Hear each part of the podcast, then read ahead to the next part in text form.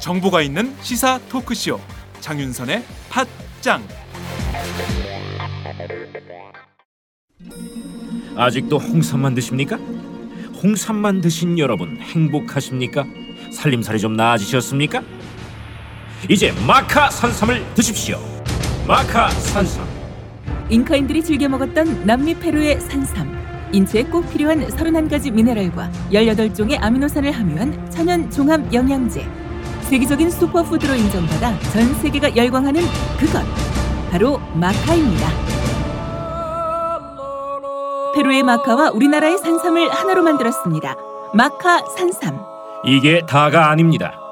20년 경력 전문가의 자문을 받아 우리 몸에 좋은 11가지 원료까지 하나로 만든 건강 푸드. 마카 산삼. 이제 홍삼 가격으로 마카 산삼 드십시오. 와 이거 남자한테 딱이네 딱이야 애미야, 나한테도 딱이구나. 엄마, 나도 마카 산삼. 나도 나도. 검색창에 마카 산삼 또는 영한 네이처를 검색하세요. 영한 네이처 마카 산삼이 답입니다. 마카 산삼을 꼭 기억하세요. 우주에서 마카와 산삼을 하나로 만든 회사는 영한 네이처가 유일합니다.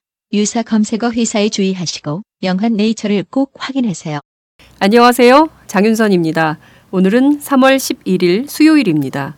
박상옥 대법관 후보자가 검사 시절이던 1987년 박종철 고문치사 사건 1차 수사 때 탁하고 치니 억하고 죽었다는 사건 경위 보고서를 작성했던 당시 치안본부 관계자를 철저히 수사하지 않은 정황이 수사 기록을 통해서 드디어 드러났습니다.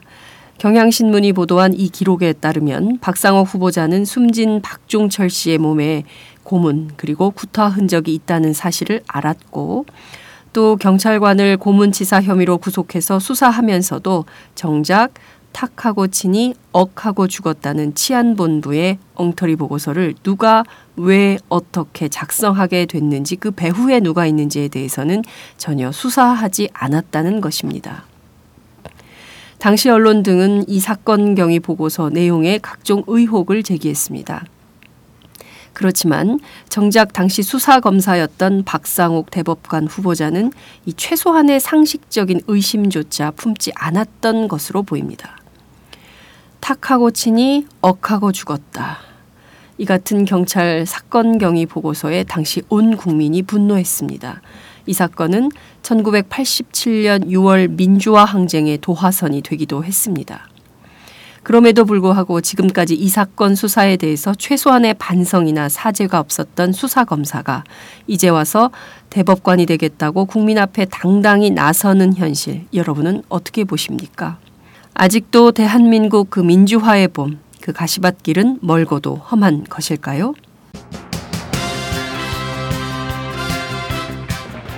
오늘도 팟짱은 박정호의 뉴스짱으로 시작합니다. 매주 수요일의 고정 코너 이상민, 임태훈의 인권의 정치. 오늘도 정말 포복절도할 정도로 웃음이 만발한 유쾌한 정치 토크를 이어갈 텐데요. 오늘은 김영란법, 리퍼트 대사와 굿판, 그리고 테러 방지법 등에 대해서 짚어보도록 하겠습니다. 오늘 색깔 있는 인터뷰는 정봉주 전 의원과 함께 합니다. 정 전 의원이 최근 세월호 가족들의 후견인이 된 사실을 아십니까? 오늘은 정봉주의 전국구가 아니라 장윤선의 팟짱에서 단독으로 공개하는 정 전 의원의 세월호 이야기 그리고 강남 청담동의 봉주로 봉도사가 드디어 깃발을 꽂은 이야기까지도 함께 나누겠습니다. 팟짱 시작합니다.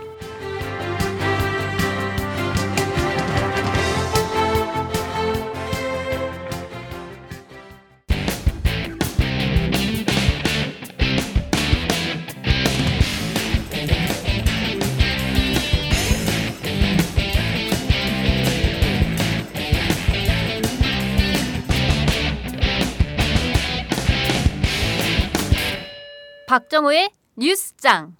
박정호의 뉴스장 시작합니다. 오늘도 어김없이 오마이뉴스 박정호 기자와 함께하겠습니다. 박 기자 어서 오세요. 네 안녕하세요. 네, 아, 매일 이른 아침 고생이 많습니다. 아닙니다. 더 예. 고생 많으십니다. 자, 김영란 전 대법관이 어제 기자회견을 열었는데 법률이 좀 아쉽다 이런 얘기를 했네요. 네, 그렇습니다. 대법관 출신인 김영란 전 국민권익위원장이 어제 서울 서강대학교에서 기자회견을 열고 공직자 부정부패 척결을 위한 이른바 김영란법, 부정청탁 및 금품 등의 수수 금지법에 대해 입장을 밝혔는데요. 네. 김전 위원장은 금품 수수 방지 쪽만 크게 부각되는 것이 아쉽고 음. 부분적으로만 알려져 있다는 생각을 했다면서도 여론과 언론의 지지 때문에 통과된 것이어서 정말 기적 같은 일이라고 본다는 소회를 밝혔습니다. 네. 하지만 김 전 위원장은 현재 통과된 법은 가장 비중이 큰 한 가지 이해 충돌 방지가 빠진 반쪽 법안이고 다른 부분에서도 아쉬운 점이 많다고 지적했는데요. 네. 김전 위원장은 금품 수수 금지 기준과 대상이 좁혀진 데 대해서 문제를 제기했습니다. 음. 원하는 공직자의 부적절한 금품 수수 시 금액과 직무 관련성에 관계없이 처벌토록 했습니다. 음. 반면 수정안은 1회 100만 원 그리고 연간 300만 원을 기준으로 차등을 뒀습니다. 음. 100만 원을 초과하는 경우는 직무 관련성을 따지지 않지만 네. 그 이하 금액은 직무 관련성이 있는 때만 처벌한다는 건데요. 음. 그리고 가족이 공직자 대신 금품을 받았을 때 직무 관련성과 무관하게 신고 반환토록 한 원안을 직무 관련성이 있을 때만 적용하도록 한 것도 문제로 지적했습니다. 네, 실제로 이 직무 관련성 문제와 관련해서는 어, 심각한 문제가 있는 것인데요. 직무 관련성이 있을 때는 현재 뇌물죄로 처벌하지 않습니까? 그런데 네. 이제 이 법에 따르면 100만 원 이하의 경우에는 어, 과태료로만 처벌을 하게 되기 때문에 오히려 좀 기존의 뇌물법 뇌물죄와 관련해서 보면 좀 더 후퇴한 법안이 아닌가 이런 생각도 좀 드는데요. 그밖에 또 어떤 면에 대해서 좀 비판을 했나요? 네, 법 적용을 받는 가족 범위가 좁혀진 것은 아쉽다고 했습니다. 아, 법 아, 원안의 민법사 가족이 배우자만으로 축소된, 축소된 데에 따른 것인데요. 네. 국회는 민법상 가족으로 규정할 경우 1,800만 명이 적용 대상이라는 과잉 입법 논란에 범위를 대폭 줄였습니다. 그랬죠. 예, 김 전 위원장은 전직 대통령들 자녀들, 음. 형님들이 문제가 된 사례를 돌이켜 보면 필요성을 느낀다고 했습니다. 음. 그리고 부정 청탁 개념이 축소된 것도 문제 삼았는데요. 네. 원하는 부정 청탁을 법령 위반, 지위 권한 남용 등 공정한 직무 수행을 저해하는 청탁 알선으로 포괄적으로 규정했습니다. 네. 그런데 국회는 이를 구체성 부족을 이유로 15개 종류를 명시하는 것으로 바꿨습니다. 네. 그 원안에 대해서도 사실 국회 안에서 논의가 많았는데 이것도 원안도 너무 포괄적이다 이런 비판이 굉장히 많이 있었거든요. 그래서 네. 이제 축소한 경향이 있는데 그것에 대해서 이제 그 원안을 냈던 김영란 전 권익위원장 그러니까 대법관도 대법관은 그 원래 원안이 더 좋았다 이런 주장을 하고 있는 것으로 보이는데 이거 언론 문제 또 사립학교 교원들에 대해서는 또 어떤 입장을 밝혔나요?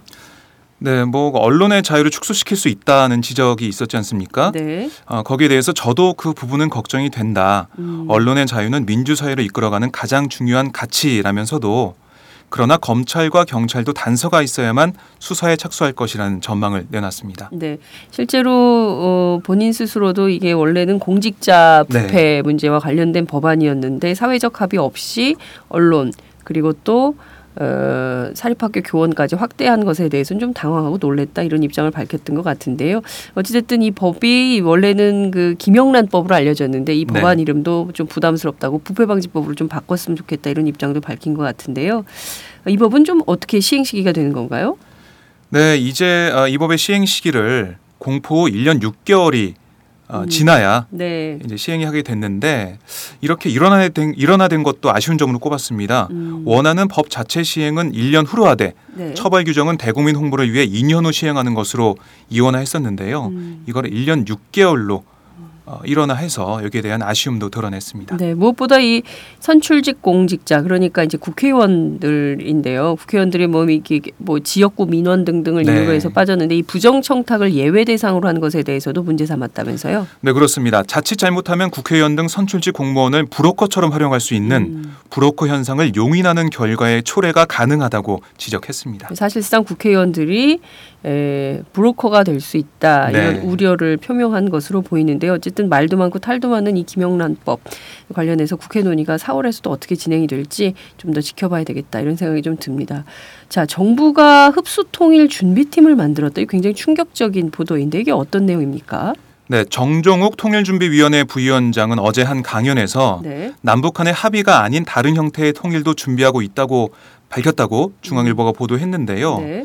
아, 정부 위원장은 통일 과정에서 여러 가지 로드맵이 있으며 비합의 통일이나 체제 통일에 대한 팀이 우리 조직에도 있다 고 말했습니다. 음. 아, 정부 내 다른 조직에서도 체제 통일에 대해 연구하고 아, 있고 체제 흡수 통일은 하기 싫다고 해서 일어나지 않는 건 아니라고 강조했습니다. 네, 사실상 우리 박근혜 정부에서 만든 통일준비위원회, 이 통일준비위원회가 사실 대통령 직속 기구이기 때문에 네. 여기에서 흡수 통일을 준비하고 있다는 것을 어, 북한이나 혹은 또 동북아의 주변국이 알면 또 어떤 반응이 나올지 좀 더 궁금하기도 한데요. 실제로 흡수 통일과 관련된 내용을 어떤 방식으로 좀 준비하고 있다 이런 얘기가 나온 건가요? 네, 정부위원장은 통일 준비는 평화 통일을 전제로 한 조직이지만 네. 밖으로 공개하지 않는다는 전제하에 뭐 이런 흡수 통일, 뭐 체제 통일 이거에 관련된 작업을 하고 있다고 설명했고요. 네. 또 최근 북한 내부에 엄청난 변화가 일어나고 있다. 지금 북한을 움직이는 건 당국이 아니라 시장이라는 말도 했습니다. 네. 정부위원장은 북한 내부에서는 부정부패가 만연하고 있으며 시장 경제와 부정부패로 연명하고 있다고 평가하기도 했습니다. 네, 그동안 우리 정부가 아, 일관되게 예, 주장했던 것은 평화 체제 구축 그리고 어, 자유 왕래 뭐 이런 것들이고 어, 흡수 통일에 대해서는 기본적으로 이제 반대하는 입장이었는데 박근혜 정부가 이것을 뭐 혹시라도 물리력을 동원한 방법으로 이런 것들을 준비하고 있다면 그 자체로 국민적 충격 을 주는 것이 아닌가 이런 생각이 좀 들기도 합니다. 자, 박상옥 대법관 후보자 인사청문회 계속 뒤로 미뤄지고 있는 상황인데요. 아, 1987년 박종철 고문치사 사건 당시에 경찰 보고서를 조사하지 않았다 이런 네. 사실이 드러났네요. 네, 경향신문의 보도인데요. 네. 박상옥 대법관 후보자가 검사 시절이던 1987년 박종철 고문치사 사건 1차 수사 때 탁하고 치니 억하고 죽었다. 음, 네, 유명한 말이죠. 그렇습니다. 아, 이런 아, 말이 있는 사건 경위 보고서를 작성한 치안본부 관계자를 음. 철저히 수사하지 않은 정황이 일반에 공개된 당시 수사 기록에서 확인됐습니다. 네. 아, 기록을 보면 박 후보자는 숨진 박종철 씨의 몸에 고문과 구타 흔적이 있다는 사실을 알았고 음, 경찰관을 고문치사 혐의로 구속해 수사하면서도 탁하고 치니 억하고 죽었다는 치안본부의 엉터리 보고서를 누가 왜 작성했는지 수사하지 않았습니다. 야, 이거는 검찰의 기본이 좀 안 돼 있었던 어, 태도 수사 태도가 아닌가 네, 이런 비상식적이죠. 좀 그렇습니다. 그런데 사실 경향신문 이거는 어떻게 알게 됐습니까? 네, 새정치민주연합 전해철 의원실을 통해 입수한 아, 검찰의 박종철 고문치사 사건 1, 2차 수사 기록 등을 분석한 건데요. 네. 1987년 1월 20일에서 23일 진행된 1차 수사 당시 박 후보자는 당시 강진규 경사 등 고문 경찰을 상대로 한 조사에서 치안본부의 사건 경위 보고서 작성자에 관해 일절 질문하지 않았습니다. 야, 당연히 사건 경위 보고서에 관한 경찰들의 진술도 나온 것이 없는데요. 네. 당시 언론 등을 통해 사건 경위 보고서 내용에 각종 의혹이 제기됐지만 정작 수사 검사인 박 후보자는 아, 상식적인 의심조차 품지 않은 겁니다. 아이고. 네. 네, 박 씨 유족들은 박 후보자가 경찰의 사건 경위 보고에 의심을 품고 수사를 진행했다면 사건의 전모를 일찍 밝힐, 밝힐 수 있었다고 주장했습니다. 네. 사실 검사가 이렇게 일을 하면 의문이 네. 있는 사건들에 대해서 도대체 어떻게 한 것인지 정권과 관련이 있어서 이렇게 정권을 비호하기 위해서 어, 수사를 해태한 것은 아닌지에 대한 본인의 입장과 해명 이것도 좀 들어봐야 되지 않을까라는 생각이 좀 듭니다. 네, 박 후보자 측은 뭐 의혹은 사실이 아니다. 아, 그랬어요? 예, 의혹은 수사의 전체적인 진행 상황과 사건 기록의 맥락을 잘못 이해한 데 따른 것이라고 해명했는데요. 네. 아, 좀 이해하기는 쉽지 않습니다. 그러네요.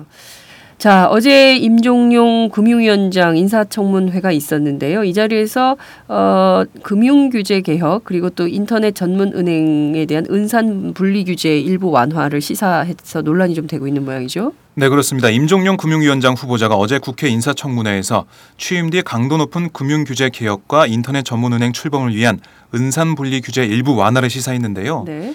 임 후보자는 인터넷 은행이 도입돼야 한다고 생각한다며 음, 이를 위해 별도의 연구팀을 만들어서 관련 작업이 진행 중이고 6월 말까지 인터넷 은행 설립을 위한 방안을 마련하겠다고 밝혔습니다. 네.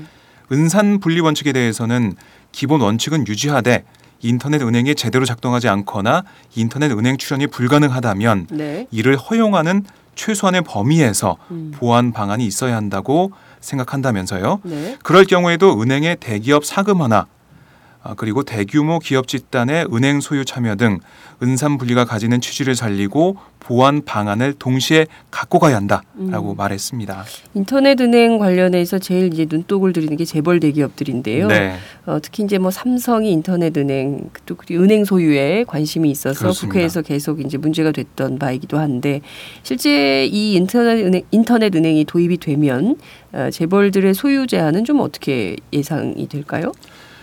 어제 임 후보자의 말에 따르면 네. 인터넷 은행이 도입되더라도 삼성그룹과 현대자동차그룹 등 재벌들의 소유를 제한하거나 음. 은행이 기업의 사금고가 되지 않도록 특정 기업 대출을 제한하는 등의 보완 조치가 있을 것으로 예상은 되는데요. 네. 모르겠습니다. 좀 더 지켜봐야 될 것 같습니다. 네. 어, 실제 은행이 기업의 사금고가 된다면 더 정말 심각한 문제가 될 텐데요. 그렇습니다. 금융위가 이것을 어떻게 처리할지 좀 지켜 봐야 되겠다라는 생각이 좀 듭니다. 가계부채 문제도 심각한데 이 부분은 좀 어떤 입장을 밝혔습니까? 네, 임 후보자는 지난해 8월 이후 가계부채 증가 속도가 빠르긴 하지만 경제 시스템 전체가 부실화될 위험이 있는 정도는 아니다 라고 음. 했는데요.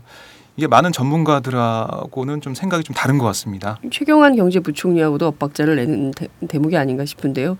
가계부채 문제가 하도 심각해서 사실 디플레이션까지도 네. 우려가 되는 이런 상황인데 임종용 후보자는 전혀 그게 아닌 진단을 하고 있으니 정부 안에서도 엇박자가 나는 경제 정책을 짜는데 말이죠. 그런 네. 문제가 생기지 않을까라는 생각이 좀 듭니다. 오늘은 인사청문회 일정이 어떻게 됩니까? 네, 오늘은 홍영표 통일부 장관 후보자의 인사청문회가 열리는데요. 아, 새정치민주연합은 세금 탈루에서부터 위장 전입, 아파트 다운 계약서 작성, 논문 표절 등 다양한 도덕성 의혹을 거론하면서 아, 몰아붙일 것으로 예상됩니다. 아휴, 언제쯤 돼야 우리 장관 후보자들의 정책 인사청문회가 될수 네. 있을까요? 위장 전입, 다운 계약서, 논문 표절, 항상 세금- 들어가 있는 것 같아요. 세금 탈루 참 부끄럽고 창피한 일입니다. 자, 여야가 보육대란 문제 때문에 어, 심각한 이그 사안에 대해서 어제 합의를 한 모양이죠. 네, 새누리당 유승민 새정치연합 우윤근 원내대표가 어제 정례 회동에서 지방재정법 개정안과 누리과정 국고지원 예산 5,064억 원을 집행하는 이런 방안을 4월 중 동시 처리하자는 데 합의했습니다. 네.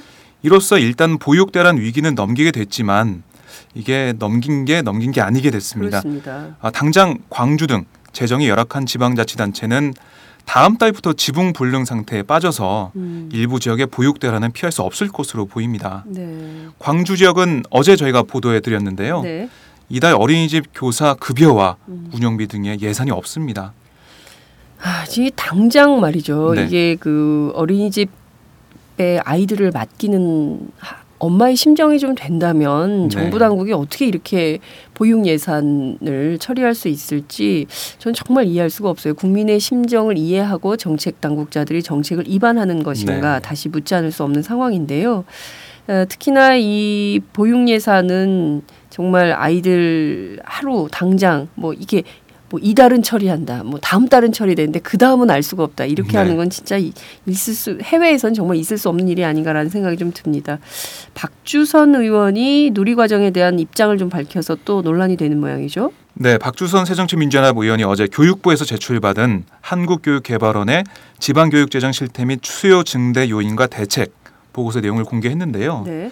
이 보고서를 보면 지방교육재정 교부금의 법정 교부율을 최소 23.2%에서 최대 25.3%로 상향 조정해야 한다고 제안했습니다. 아, 이어 교육재정의 안정적 확보 측면에서 시도세 전입급 비율 인상보다는 내국세 교부율 조정이 우월한 전략이라고 밝혔습니다. 네. 그리고 누리과정은 국가의 정책적 추진 사업이므로 당연히 국고 보조를 지원돼야 하는 것이 마땅하다는 내용도 있었습니다. 그렇습니다. 이 누리 과정은 어느 특정 지역에서만 하는 게 아니라 국가 이게 이게 일종의 국책 사업 아닙니까? 네. 모든 아이들에게 누리 과정을 시행한다라고 한다면 이것은 당연히 에, 국가 예산으로 국비로 하는 것이 맞죠. 국고 보조로 해야 되고 이것은 이미 사회적 합의도 끝났는데 박근혜 정부가 뭐 이렇게 세금 문제가 있고 네. 예산이 어려우니까 이것을 지방 정부에 떠넘기기 식으로 하는 것인데 이것도 아마 좀 상당히 논란을 계속 빚고 있는 건데 이것도 좀 이렇게 박근혜 대통령이 결단이 필요한 영역이 아닌가 이런 생각이 좀 들기도 하네요. 네.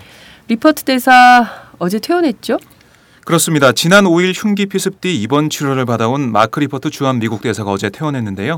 리퍼트 대사는 기자회견을 열어서 한국 국민들의 성원과 응원에 감사하다. 한국에 대한 사랑과 애정은 더 커졌다고 소감을 밝혔습니다. 네. 그리고 한국말로 비온 뒤에 땅이 굳어진다라고 음. 했고요. 또 트위터에 올려서 화제가 된 말이죠. 네. 같이 갑시다를 음. 다시 한국말로. 말했습니다. 네, 이 요새 유행어더라고요. 술자리에서도 네. go together 뭐 이렇게 같이 외치고 이렇게 리퍼트 대사가 유행어를 만든 것 같습니다. 자, 리퍼트 대사 어제 퇴원은 했는데 에, 이 리퍼트 대사 후폭풍이 더 심각한 것 같습니다. 국내 특히 이제 여권 안에서 지금 뭐 테러 방지법에 이어서 사드 배치까지 이제 그 공론화가 되고 있는 상황인데요.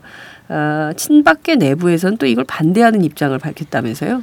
그렇습니다. 유승민 새누리당 원내대표가 고고도 미사일 방어 체계 사드 도입 공론화 아, 입장을 밝혔는데요. 그렇습니다. 하지만 새누리당 친박 핵심 의원들이 사드 도입 공론화에 반대의 뜻을 밝혔습니다. 음, 아, 박근혜 대통령 뜻이 반영된 게 아니냐는 관측이 나오고 있습니다. 왜 그런 건가요? 네, 대통령 정무특보죠. 아, 윤상현 새누리당 의원이 어제 보도자를 통해서 박심입니다. 그렇습니다. 네, 미국의 미사일 방어 어, 프로그램 일부인 사드의 한국 배치는 동북아시아에서의 군사 외교 경제 관계는 물론 영내 군비 경쟁과 안보 질서의 엄청난 변화를 촉박시, 촉발시킬 사안이라고 지적했습니다. 네. 또한 사드의 한국 배치는 한미일 MD 삼각 협력 체계 구축을 의미한다고 했는데요. 네. 한일 간 군사협력 강화는 필수적으로 수반되어야 하는 반면 한중 관계 악화는 감내해야 한다고 아, 강조했습니다. 음, 그래서 한중 간의 관계가 악화될 수밖에 없는 상황을 지적한 건데요. 네. 아, 그리고 사드 배치 문제는 정부가 치밀한 정세 분석과 외교 안보적 전망을 갖고 판단해 나가야 한다면서 정부 주도 논의를 주장했습니다. 음, 그리고 이정현 최고위원도 최고위원 회의에서 외교나 안보 문제는 확정되기 전에는 비공개 논의가 필요한데 공개적 문제 제기를 하는 것은 신중해야 한다고 지적했습니다. 네. 윤상현 의원이 이렇게 얘기한 것은 박심의 반영이 분명해 보이는데 무엇보다 중요한 것은 이거 같습니다. 우리가 사실 안보는 이제 미국에 의존하는 네. 측면이 있지만 또 경제는 사실 중국에 상당히 의존을 하고, 하고 있거든요. 그렇습니다. 그래서 한국 특히 한반도의 지정학적 위치를 생각한다면 특히 이제 경제 문제를 고려한다면 미국 경기가 좋아져도 우리 경기가 좋아지지 않고 중국에 상당히 큰 영향을 받고 있기 때문에 이 사드 문제 그리고 또 있지도 않은 사드를 자꾸 배치한다고 해서 네. 국내 정치를 교란시킬 필요는 없지 않는가. 그것도 특히 여당이 말이죠. 그렇게 해서는 안 되는데 실제 문제가 좀 심각한 것 같습니다. 그 김용판 전 서울경찰청장 이분이 책을 낼 때마다 화제가 되고 있는데요. 이번에 또 출판 기념회를 한 걸로 전해지고 있네요. 네, 김용판 전 서울경찰청장이 어제 서울 세종문화회관에서 출판 기념회를 열었는데요. 네. 아, 책 제목이 눈길을 끕니다. 음. 나는 청문회 선서를 왜 거부했는가 하는 제목인데요. 이거 국회법 위반 아닙니까? 그러게요. 예. 네, 이 자리에서 증거 은폐나 축소 지시를 한 적 없다. 역사의 심판을 누가 받을지 지켜봐 달라라고 주장했습니다. 김전 청장은 2012년 국정원 대선 개입 의혹 사건을 축소 은폐한 혐의로 기소돼서 법원에서 무죄 판결을 아, 받았는데요. 네. 이 무죄 판결 이후 처음 공개석상에서 모습을 드러낸 겁니다. 음. 이 행사에는 전현직 경찰과 지인 500여 명이 참석했는데 음. 책에는 기소에서부터 대법원 판결에 이르기까지 겪었던 심적인 괴로움과 억울함을 주로 담았지만 공판 과정에서 밝혔던 주장을 되풀이했을 뿐 이를 뒷받침하는 새로운 내용은 없어서 논란을 완전히, 완전히 잠재우기에는 역부족이다라는 평가가 나오고 있습니다. 음. 어, 그리고 김 전 청장은 그 법원이 이런 지적을 했었죠. 발표 시기와 내용에 아쉬움이 남는다. 네. 그러니까 김 전 청장이 수사 관련 내용을 발표한 시기와 네. 내용에 아쉬움이 남고 이날 발표가 당시 박근혜 후보에게 유리할 수 있었다는 점에서 이견이 없을 것이다. 음. 라는 법원의 지적과 판단에 대해서는 언급하지 않았습니다. 네. 그리고 김 전 청장은 청문회 선서를 거부한 것에 대해서 음. 주어진 방어권을 행사한 것으로 내 자신이 당당했기 때문에 한 일이라고 주장했습니다. 네. 어, 김전 청장에 대한 정치권 안의 소문은 이분이 정치를 할 것이다라는 것이었는데요. 네. 아무래도 20대 총선을 앞두고 출판 기념회를 이렇게 세게 한 게 아닌가. 특히 이제 전현직 경찰 지인 500명이나 왔다는 네. 것은 현직 국회의원 수준은 되는 것 같거든요. 그리고 네. 김전 청장이 어제 서울뿐만 아니라 네. 대구에서도 출판 기념회를 한번더 한다고 아, 합니다. 이분의 지역구가 대구가 될 모양입니다. 그런 그렇죠? 것으로 보입니다. 알겠습니다. 국회 안전행정위원회 의원의 아들이 친구들과 어떤 펜션에서 절도 사건에 입건된 사실이 있네요. 네, 그렇습니다. 경기 양평 경찰서는 펜션에 들어가 지갑을 훔친 혐의로 최모 씨등 3명을 불구속 입건했다고 밝혔는데요. 네. 이들은 지난해 11월 2일 오전 1시경 경기도 양평의 한 펜션에 들어가 16만 원이 든 주인의 지갑을 훔친 혐의를 받고 있습니다. 음. 당시 인근 펜션에 놀러 온 이들은 편의점에 물건을 사러 나왔다가 A 씨의 펜션에 들어가 우발적으로 범행한 것으로 조사됐다고 경찰은 밝혔는데요. 주목할 점이 피의자 중에는 국회 안전행정위원회 소속 국회의원의 아들도 포함된, 음. 포함된 것으로 파악됐습니다. 네. 왜 그랬을까요? 국회의원 아들이. 네. 한국 천주교 주교단이 프란치스코 교황을 로마에서 만난 것 같은데요. 만나자마자 첫 질문이 굉장히 인상적이었네요. 네, 그렇습니다. 아, 프란치스코 교황이 현지 시각 9일 교황청 정기 방문 중인 한국 주교단을 만났는데요. 네.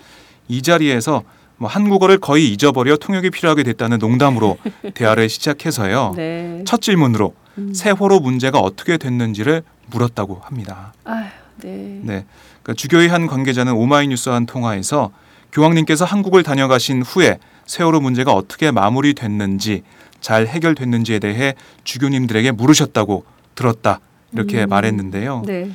어, 교황은 또 면담에서 지난해 방한 이후 한국에서 천주교 입교자가 늘었다는 소식을 듣고는 음. 하느님께 감사한 일이라고 말한 것으로 알려졌습니다. 음. 지난해 8월 방한 당시 교황은 왼쪽 가슴에 노란 리본을 달고 4박 5일간의 바쁜 일정 속에서도 네 차례에 걸쳐 세월호 유족을 직접 만나 위로하는 등 세월호 문제 해결에 많은 관심을 보였었죠. 네, 네. 그렇습니다. 아, 지금도 선해요. Are you ready? 막 이랬 던 네. 그리고 그 선한 미소가 한국 국민들에게 얼마나 그 상처난 가슴을 따뜻하게 위로해 줬는지 다시 또 한번 오시면 좋겠다 이런 생각이 좀 들기도 합니다. 네, 방금 들어온 속보인데요. 네. 네, 민경욱 청와대 대변인이 저희가 아까 말씀드렸던 어, 통일 준비 위에서 네, 네. 흡수 통일 준비팀을 만들었다는 중앙일보 보도를 부인하는 브리핑을 했습니다. 네. 그 부위원장이 네. 직접 발언한 거 아닙니까? 중앙일보가 그 보도한 것은. 그렇습니다. 예. 그 민경욱 통일준비위원회 부위원장이 직접 강연에서 한 얘기인데 그것을 뒤집는 정면으로 뒤집는 발언을 오늘 아침 청와대 민경욱 대변인이 했다는 거죠. 그렇습니다. 뭐 통준이 쪽에 확인을 한 네. 그런 내용이라고 민경욱 대변인은 밝혔는데요. 음, 정 부위원장은 강연에서 네. 뭐 정부의 입장에 따라 통일준비위는 통일 과정과 통합 과정에서 발생할 수, 발생할 수 있는 사안에 대해서 연구해 오고 있다. 음, 이런 내용을 강조했다. 이렇게 주장하면서요. 네. 통일 비용 면에서도 합의를 통한 통일이 부담이 적다는 것을 음. 얘기한 것이다. 라고 해명했습니다. 했다는 거죠. 네. 그렇지만 이것은 분명히 진위 논란이 일 것으로 보이고요. 앞으로 상당한 정치권에서의 논란과 파장이 있을 것으로 보입니다. 아, 오늘 말씀 정말 잘 들었습니다. 고맙습니다. 네, 고맙습니다.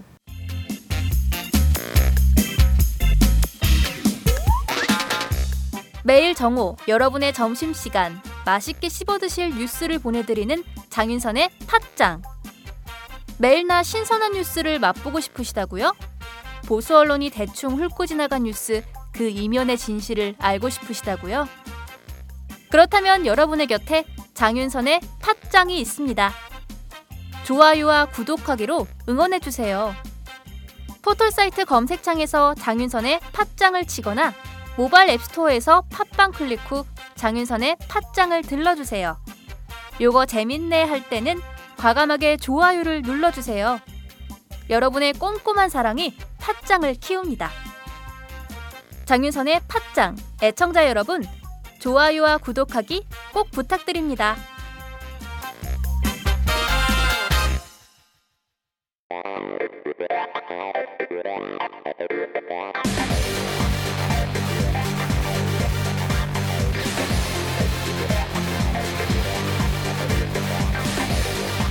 정보가 있는 시사 토크쇼. 장윤선의 팟짱